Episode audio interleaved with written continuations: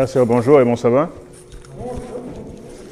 Donc, euh, ça, je vous présente Aboubakar Kamara pour ceux qui ne savent pas mon nom. Euh, le message aujourd'hui a pour titre euh, Les yeux de l'Église. Et donc, c'est sur un sujet sur lequel j'ai médité récemment. Et je vous inviter à courber la tête avec moi pour une autre prière avant que nous rentrions dans le message. En couvrant la tête. Éternel notre Père, notre Dieu, euh, merci de nous avoir rassemblés ici euh, ce sabbat matin pour euh, te louer, pour t'adorer. Et alors que nous allons nous pencher sur ta parole, Seigneur, et méditer sur ce que sont les yeux de l'Église, aide-nous à voir clair, Seigneur, puis à mettre en pratique les conseils que tu vas nous donner. C'est au nom de ton Fils Jésus que nous te prions. Amen. Premier texte, 1 Corinthiens chapitre 12 et le verset 12 nous dit ceci. C'est dit, car comme le corps est un et a plusieurs membres, et comme tous les membres du corps, malgré leur nombre, ne forment qu'un seul corps, ainsi en est-il de Christ. Vous êtes le corps de Christ et vous êtes ses membres, chacun pour sa part. Donc vous êtes familier avec ce texte, comme quoi Paul fait la comparaison avec euh, le corps humain et l'Église. Nous sommes comme un corps humain et chacun des membres de l'Église représente comme un membre du corps humain, chacun avec sa fonction. Et là, il va plus en détail pour donner euh, quelles peuvent être ses fonctions. 1 Corinthiens 12, verset 28, donc le même chapitre, verset 28, on dit Dieu a établi dans l'Église, premièrement, des prophètes, euh, des apôtres, pardon, secondement, des prophètes, troisièmement, des docteurs. Ensuite, ceux qui ont le don euh, des miracles, puis ceux qui ont le don de guérir, de secourir, de gouverner et de parler diverses langues. Donc, chacun des membres correspond à un des dons suivants. On dit apôtres, prophètes, euh, ceux qui ont le don de guérir, ceux qui ont le don de faire des miracles. la question qu'on se pose ce matin, comme le sujet de l'étude, c'est les yeux de l'Église, on s'intéresse surtout à l'œil. Par exemple, si la main représente celui qui a le don de guérir, puis la bouche celui qui a le don d'enseigner, que représente l'œil de l'Église? Parce que ici, euh, l'œil nous est donné comme exemple dans verset 16, toujours 1 Corinthiens 12, et si l'oreille disait, parce que je ne suis pas un œil, je ne suis pas du corps, ne serait-elle pas du corps pour cela? Donc, quel don correspond à l'œil de l'Église À votre avis Quel don correspond à l'œil de l'Église d'après ce que l'on vient de voir? Il a dit apôtre, il a dit docteur, il a dit prophète, il a dit ceux qui ont le don de guérir, ceux qui ont le don de faire des miracles. À quoi correspond l'œil ou les yeux de l'Église? La vision au don, de, au don des prophètes. Effectivement, on sait cela grâce à plusieurs textes, mais j'ai pris notamment 1 Samuel 9, verset 9, il dit ceci dit, autrefois en Israël, quand on allait consulter Dieu, on disait, venez et allons au, au voyant.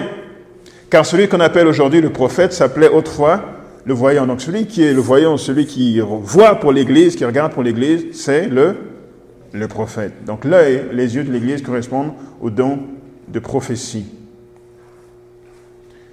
Au prophète, Dieu a révélé plein de choses qui nous permettent de comprendre les temps dans lesquels on vit aujourd'hui, n'est-ce pas? C'est grâce aux révélations que l'on a dans Daniel, dans Apocalypse, que l'on sait c'est quoi la bête qui monte de la mer, la bête qui monte de la terre, que l'on sait ce que représente le nombre de la bête 666, la marque de la bête, que l'on sait quels sont les signes du retour de Jésus, etc. On a besoin de ça pour nous situer dans le temps et savoir ce que nous devons faire. Donc le don de prophétie est extrêmement important. D'ailleurs, la parole de Dieu dit ceci, c'était notre texte de méditation, dans Proverbe 29, verset 18, il dit, quand il n'y a pas de révélation, le peuple est sans frein. Et le mot ici, révélation, c'est le mot euh, kazon, en hébreu, qui veut dire, c'est le même type de vision que Daniel a lorsque vous lisez Daniel chapitre 7. La vision qu'il a avec, euh, vous voyez la mer, puis des animaux qui sortent. Donc c'est quand il n'y a pas de vision de ce type, le peuple est sans frein, pour montrer l'importance des révélations que Dieu fait via les prophètes. À l'église de la fin des temps, qui nous représente nous, qui dans Apocalypse 3 est appelée l'église de la Odyssée, Dieu fait une remarque intéressante. L'église de la Odyssée. Voyons ce qui est. Il lui dit beaucoup de choses, mais il dit ceci notamment. Apocalypse chapitre 3 et le verset 18. Je te conseille d'acheter de moi de l'or éprouvé par le feu, afin que tu deviennes riche, et des vêtements blancs afin que tu sois vêtu, et que la honte de la nudité ne paraisse pas. Et un collier, on dit, pour oindre tes tes yeux afin que tu vois. Donc, l'église de l'Odyssée, l'église de la fin des temps qui nous représente nous, a un problème avec les yeux. Parce que Dieu dit, tu devrais acheter du collier pour oindre tes yeux afin que tu vois.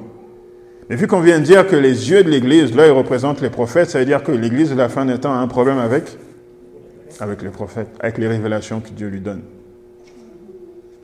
Le collier, hein, pour oindre les yeux, au cas où vous demandez c'est quoi, c'est un médicament, un onguent qu'on met sur euh, l'œil, qui agit sur la conjonctive de l'œil. Je ne sais pas s'il y en a d'entre vous qui ont déjà eu la maladie qu'on appelle la conjonctivite.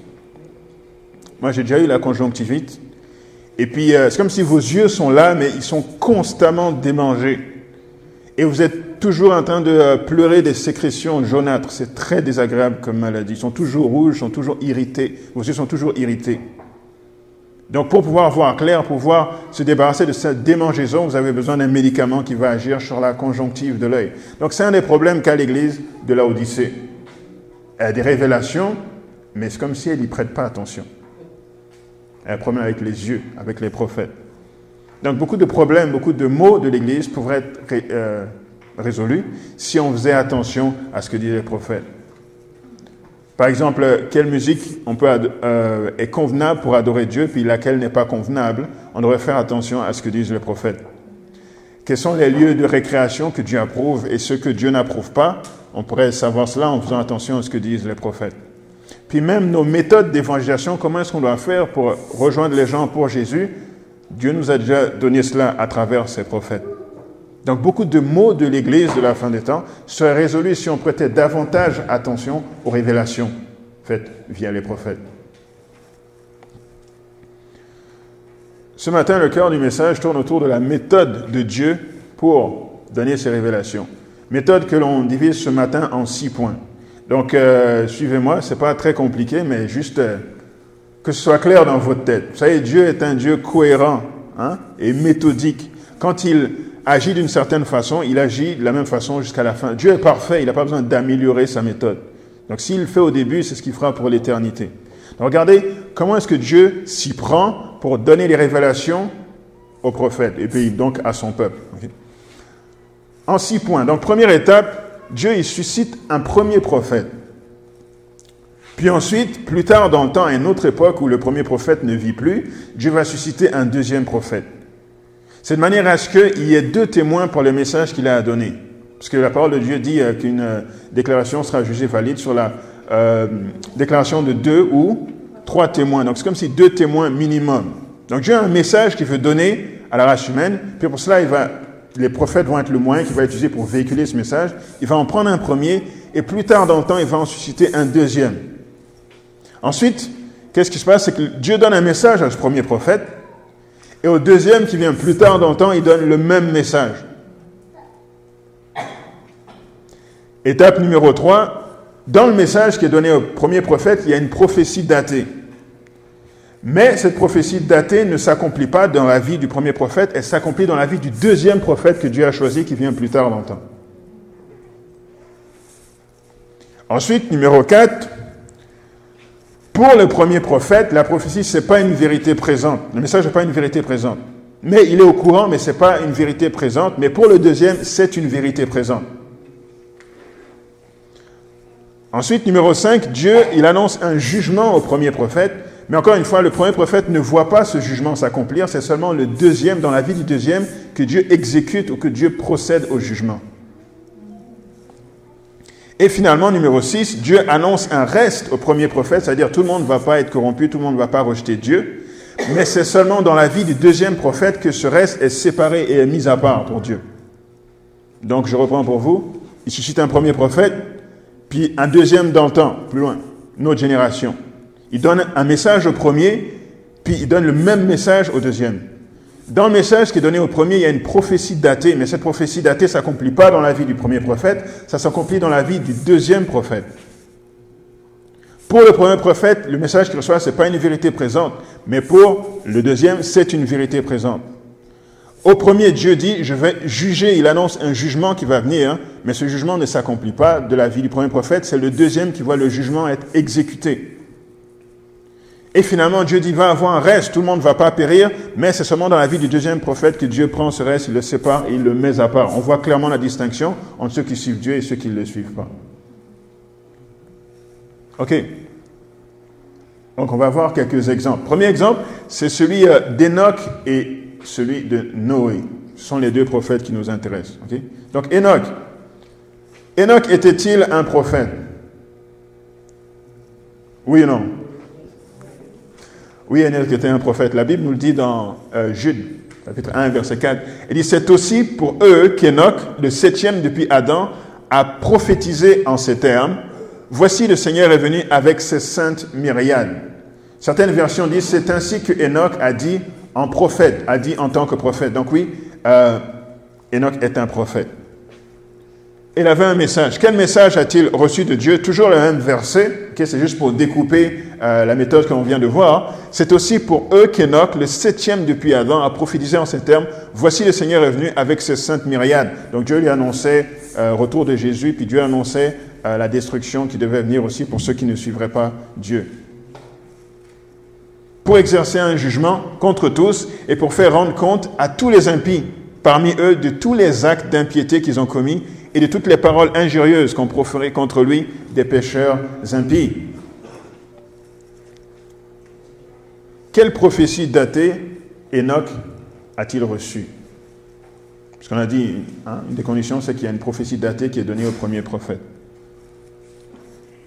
On va voir que euh, pour la prophétie euh, datée qu'Enoch a reçue, dans la Bible, les noms qui sont donnés aux gens, vous savez, ne sont, sont pas donnés au hasard. Aujourd'hui, beaucoup de gens donnent des noms à leurs enfants juste parce que ça sonne beau à l'oreille, c'est cute, puis ça suffit, on donne un nom comme ça.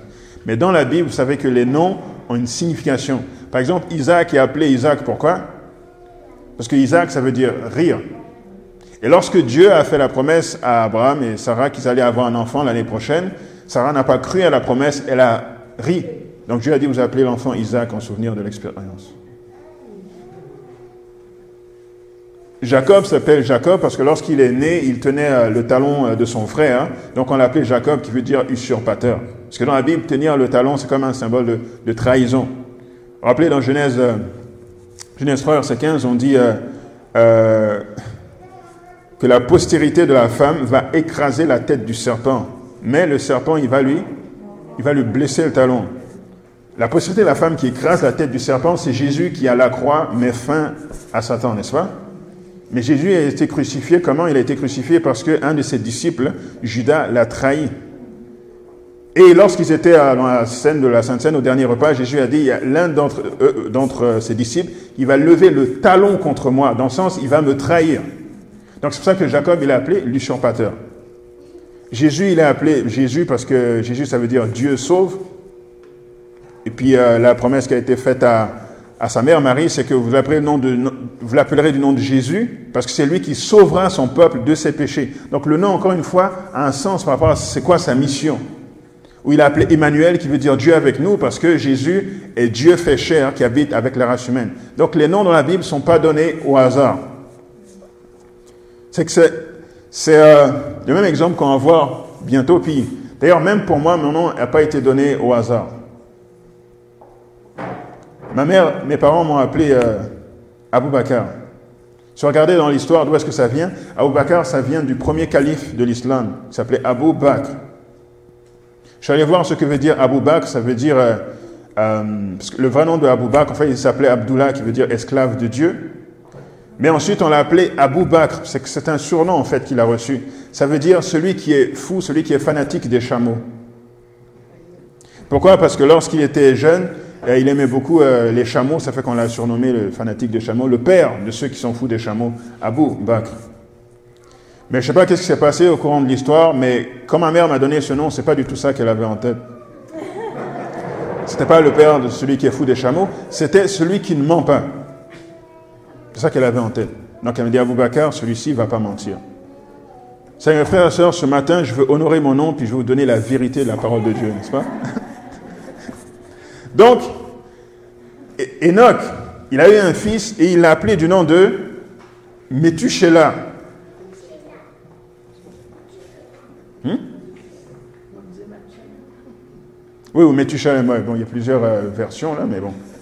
Methuselah. Enoch, âgé de 65 ans, engendra Methuselah. Ce nom vient de deux mots, Methu qui veut dire mourir et Shelek qui veut dire euh, arriver ou envoyer. Métuchéla, ça veut dire lorsqu'il va mourir, ce sera envoyé. C'est ça que veut dire Métuchéla. Et Enoch, c'était un prophète. Vous vous rappelez, la Bible, ne donne pas les noms au hasard. C'est que lorsqu'il a donné ce nom à son fils, il y avait quelque chose derrière la tête. Lorsque cet enfant va mourir, ce sera envoyé. Maintenant, la question, c'est qu'est-ce qui est arrivé lorsque Métuchéla est mort? Qu'est-ce qui a été envoyé lorsque Métuchéla est mort? Le déluge. Le déluge. Effectivement, regardons euh, comment on arrive à cette conclusion. Genèse chapitre 5, verset 25, dit Métuchéla, âgé de 187 ans, engendra les mecs. Donc Métuchéla a un fils à 187 ans qu'il a appelé Lémec. Lémec, à son tour, a eu un enfant. On dit Lémec, âgé de 182 ans, engendra un fils. Il donna le nom de Noé. Donc Métuchéla est le grand-père de Noé. La question qu'on se pose, lorsque Noé est né, quel âge avait Métuchéla? Un peu, de mathématiques. Métuchéla a engendré son fils à 187, Lémec. Lémec a engendré un fils à 182, Noé. Quel âge avait Métuchéla lorsque Noé est né? Ça fait 369. Il avait 369 ans. Ok. Maintenant, on nous dit l'an 600 de la vie de Noé, le second mois, le 17e jour du mois, en ce jour-là, toutes les sources du grand abîme jaillirent et les écluses des cieux s'ouvrirent.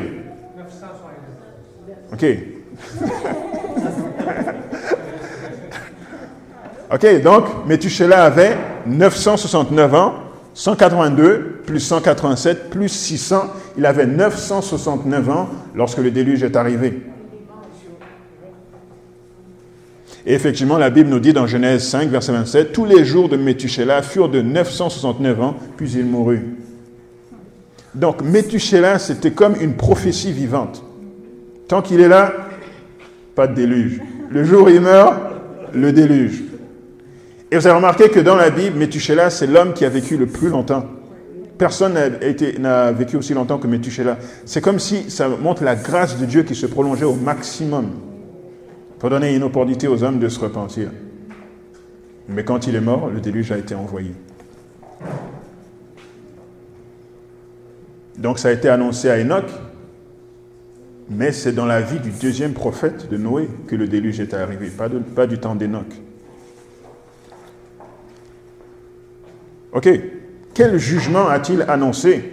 Bon, on dit, euh, oh, une, euh, ok, pour exercer un jugement contre tous. Donc dans Juge 1, verset 15, un jugement avait été annoncé à Enoch. Effectivement, le déluge était un jugement en tant que tel. Est-ce qu'il y a eu un reste? Oui, effectivement, tout le monde n'est pas mort. Hein? Genèse 7, verset, sinon nous ne serions pas là pour témoigner. Genèse 7, verset 13 dit, ce même jour entrèrent dans l'arche Noé, Sem, Cham et Japhet, fils de Noé, la femme de Noé et les trois femmes de ses fils avec eux. Donc la famille de Noé a été séparée, a été mise à part par la suite. Donc vous voyez un premier prophète, Enoch, un deuxième Noé, message à Enoch avec une prophétie datée, mais ce n'est pas pour lui, c'est pour Noé, du temps de Noé que ça va arriver. Un jugement est annoncé, mais c'est seulement Noé qui voit le jugement s'exécuter, et un reste séparé est mis à part, la famille de Noé. Ok, ça c'est notre premier exemple. Ensuite, Dieu a fait la même chose avec Abraham et Moïse. Abraham était-il un prophète?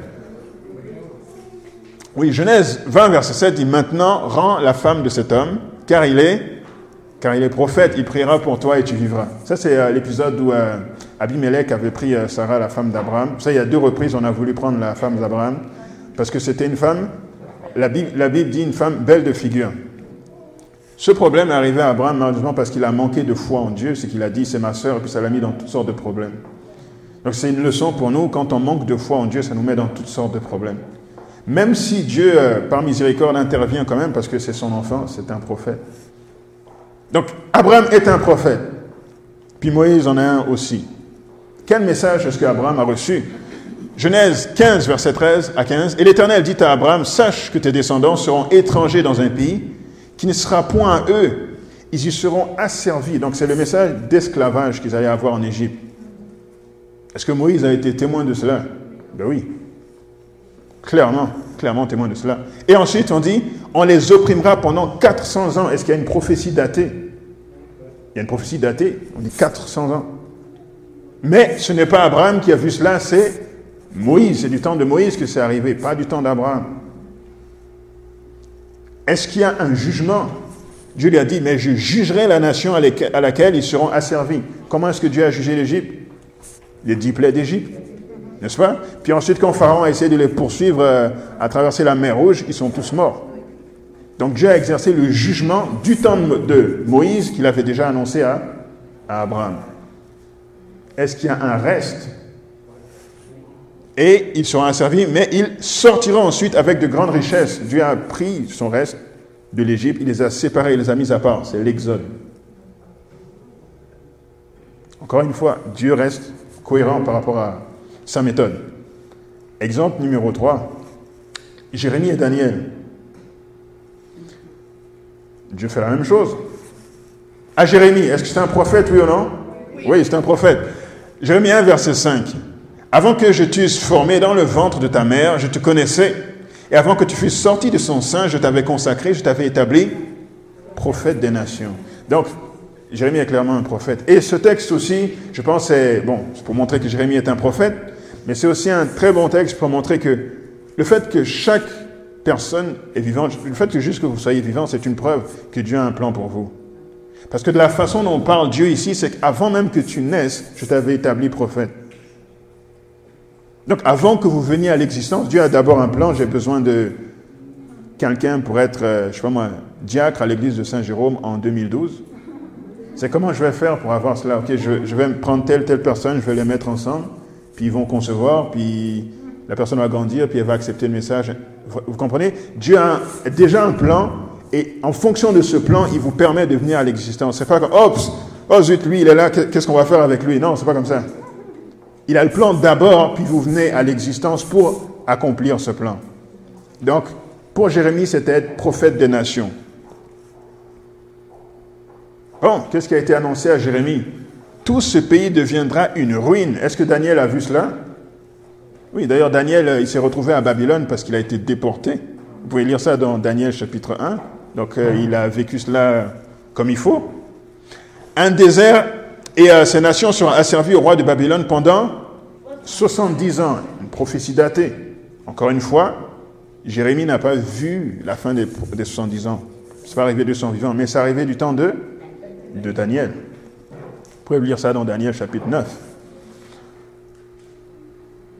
Est-ce qu'il y a un jugement qui a été annoncé? Il dit, mais lorsque ces 70 ans seront accomplis, je châtirai le roi de Babylone et cette nation, dit l'Éternel. Si vous lisez Daniel chapitre 5, vous allez voir, le petit-fils de Nebuchadnezzar fait une fête avec euh, tous ses grands. Pendant qu'il fait sa fête, il y a une main qui apparaît puis qui écrit sur le livre. Il écrit Méné, Méné, Tekel, Ufersin. Ensuite, Daniel vient puis il traduit, ça veut dire compter, compter, peser, diviser. Compter, ton règne a été compté et Dieu y a mis fin.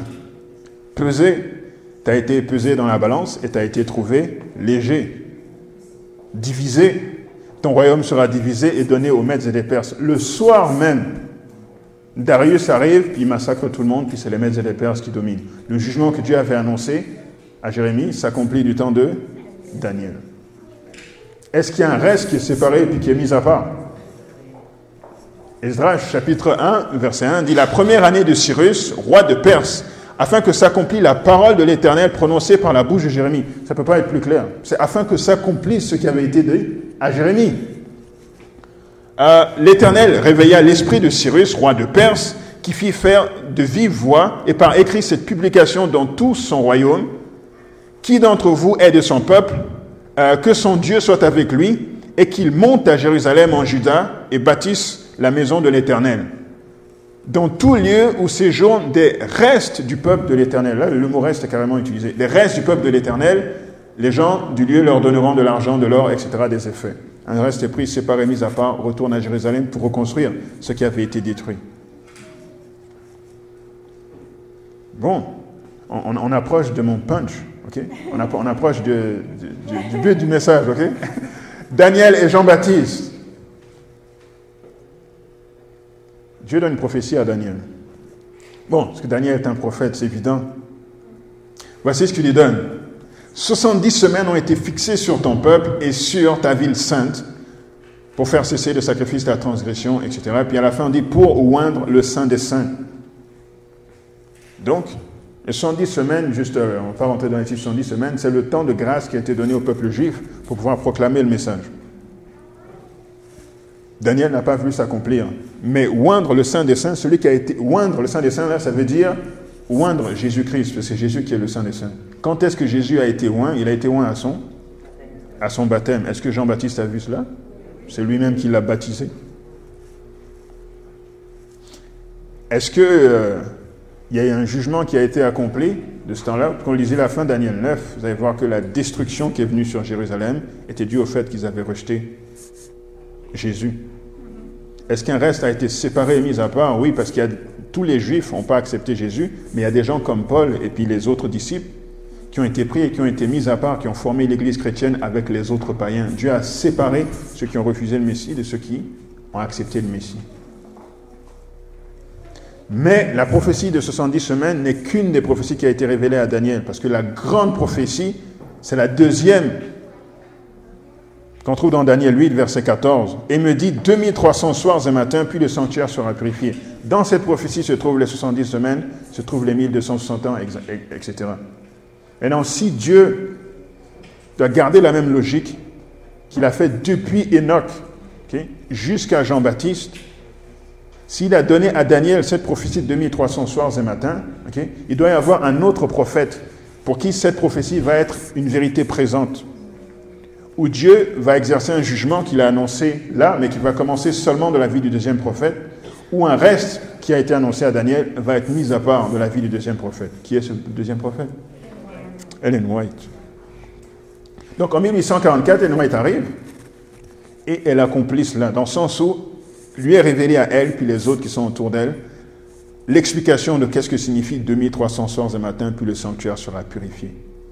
En 1844. Elle a écrit beaucoup d'autres choses, mais au début de son ministère, c'est vraiment concentré sur le fait d'expliquer la prophétie de Daniel 8, verset 14, parce qu'elle était en train de remplir ce rôle, de rentrer dans le modèle que Dieu suit depuis le départ. Pardon J'ai juste une pensée comme ça, parce que c'est tellement vrai que Dieu voulait que ça soit comme Mhm. qu'en fait, on sait, nous, que Dieu s'est révélé à un homme qui a refusé. Mhm. À un deuxième qui a refusé. Mhm. Et finalement, elle, Ah, oui, oui. Donc, c'est intéressant de dire que c'est pas juste ça. Il fallait que ça arrive. Oui, il, fallait, il était tort, si les deux premiers ont refusé, il fallait trouver quelqu'un pour l'accomplir quand même. C'est qu'elle est venue et elle a accompli ce que Dieu voulait faire depuis le départ. J'ai pris euh, euh, des extraits ici du livre premier écrit, page 243.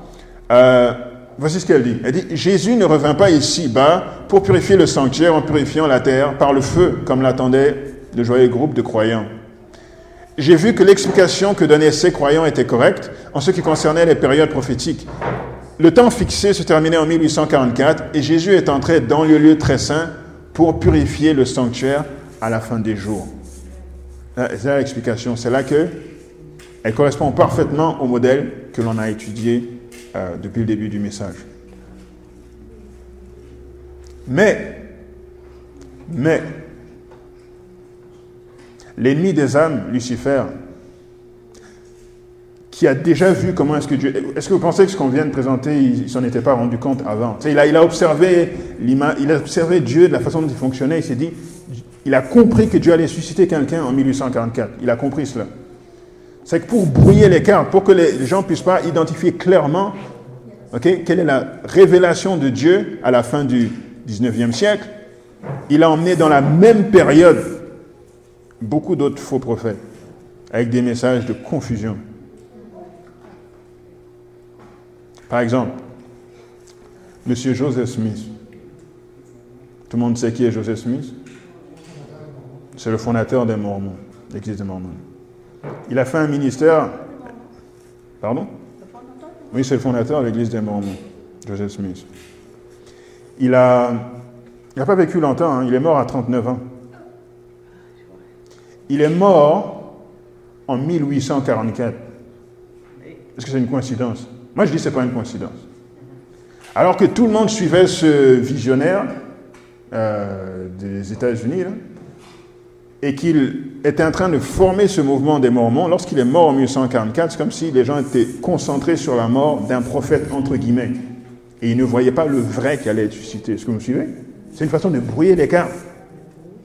C'est comme quand une grande personnalité meurt, le pape meurt, on se, tourne vers cette personnalité qui est morte, puis on oublie qui est le vrai. Enfin, il faut porter les regards sur Jésus. Donc Joseph Smith, et puis son mouvement a survécu à sa mort. Aujourd'hui, les Mormons ont beaucoup d'influence. Et peut-être même qu'il va y avoir un, premier président des États-Unis mormon. On va voir si ça va arriver. Charles Taze euh, Russell. Vous savez qui est Qui est Charles Taze Russell? C'est celui qui a fondé le mouvement biblique duquel sont sortis les témoins de Jéhovah. Encore dans la même période. Puis lui, il a, prédit beaucoup de dates où euh, Jésus allait revenir, en 1875, tout ça. Euh, Jésus n'est pas revenu, évidemment. Euh, il a prédit, il a dit que les morts en Christ étaient déjà ressuscités ou que Jésus était venu de façon invisible. Beaucoup de confusion par M. Russell. Mais son mouvement des témoins de Jéhovah a pris. Est-ce qu'ils ont l'influence aujourd'hui? Oui, c'est bien répandu. Qui est-ce qui n'a pas été abordé par un témoin de Jéhovah? Tout le monde. Puis qui est-ce qui n'a pas été abordé par un mormon? Tout le monde. Hmm? ok, uh, Mary Baker Eddy.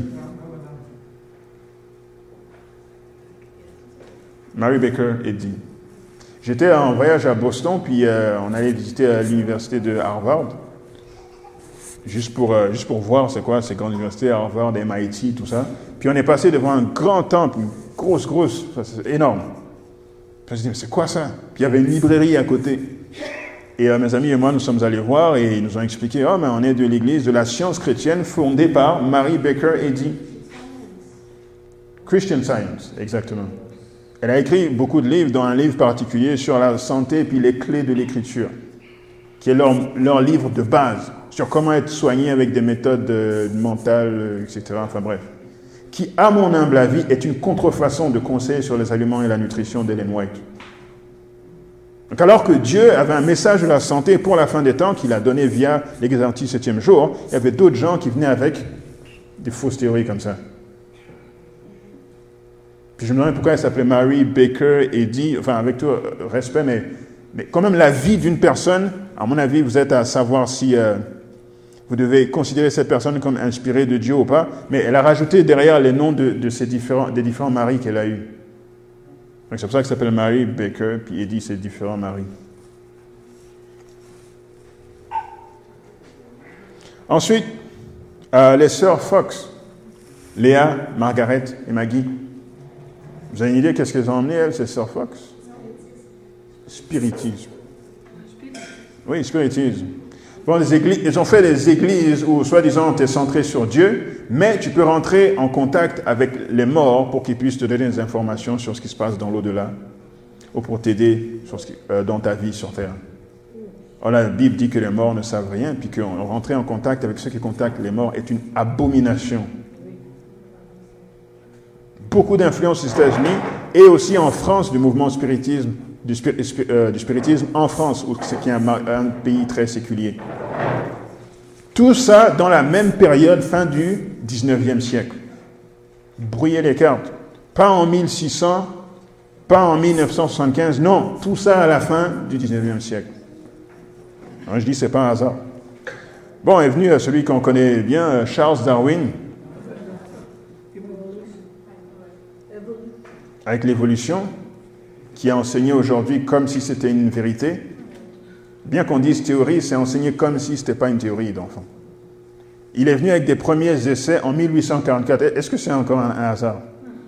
1844, c'est là il a pris des premiers essais dans ce sens, puis en 1859, si je ne me trompe pas, il a sorti euh, son livre, la première édition sur la théorie des espèces.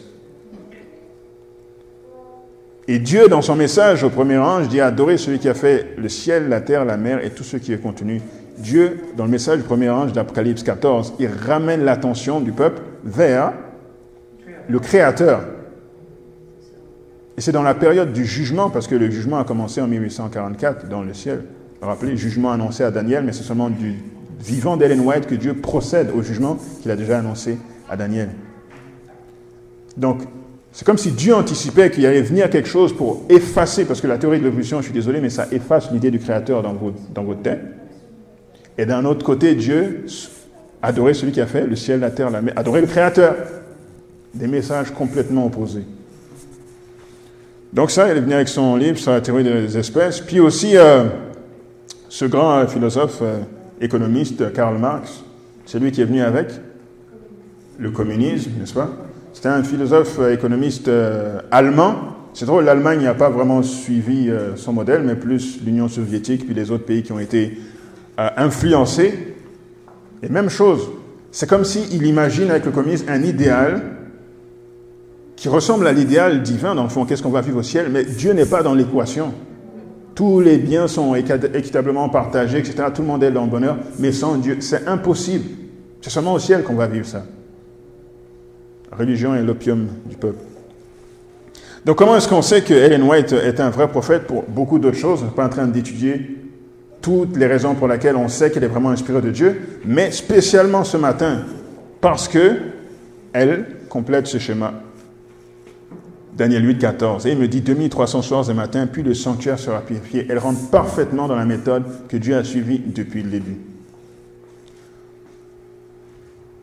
Quand il n'y a pas de révélation, frères et sœurs, le peuple est sans frein. Et c'est moi vous partager euh, deux courtes histoires pour terminer ce matin. Premièrement, moi, pour ma conversion, le livre qui a vraiment permis euh, que je puisse comprendre le message adventiste, puis être éclairé. C'est le livre qui s'appelle La tragédie des siècles. J'étais en France, puis un, monsieur, me l'a passé, un vieux monsieur qui était, euh, euh, je ne sais pas quel âge il avait à l'époque, mais il était vraiment malade, il avait Parkinson. Et je ne sais pas s'il avait Alzheimer, mais il avait beaucoup de problèmes avec sa mémoire. Et quand il me voyait, il me disait, viens, j'aimerais te raconter une histoire il avait Parkinson, donc ses mains tremblaient et tout. C'est moi qui devais prendre sa Bible, puis tourner les pages. Puis il voulait toujours me présenter Genèse chapitre 22, euh, l'histoire du sacrifice d'Isaac.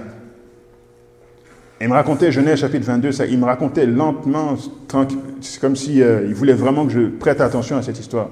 Et le lendemain, quand il me voyait, il dit Ah, viens, j'ai quelque chose à te raconter. Encore, j'ouvrais sa Bible, puis Genèse chapitre 22, le sacrifice d'Isaac. Il oubliait qu'il m'avait raconté la veille. Puis à chaque fois, il me racontait Genèse chapitre 22. Mais un jour, il a sorti une grosse boîte, parce que je, l'écoutais passionnément pendant qu'il raconte Genèse 22, je me dis, je, on dirait que c'est important. il a sorti une grosse boîte, puis il a pris un livre de cette grosse boîte, c'était le livre La trahie d'échec, puis il me l'a tendu, la main toute tremblante.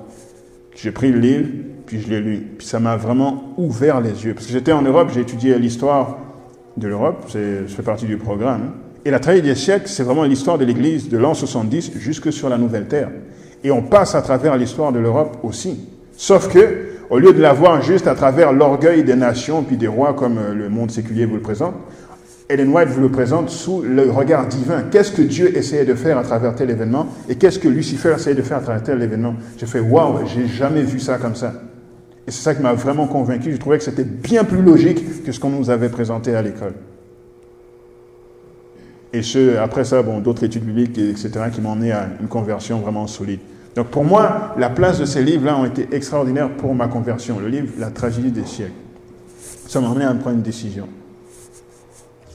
Et puis aussi, euh, je ne sais pas si vous avez déjà entendu parler du pasteur David Gates.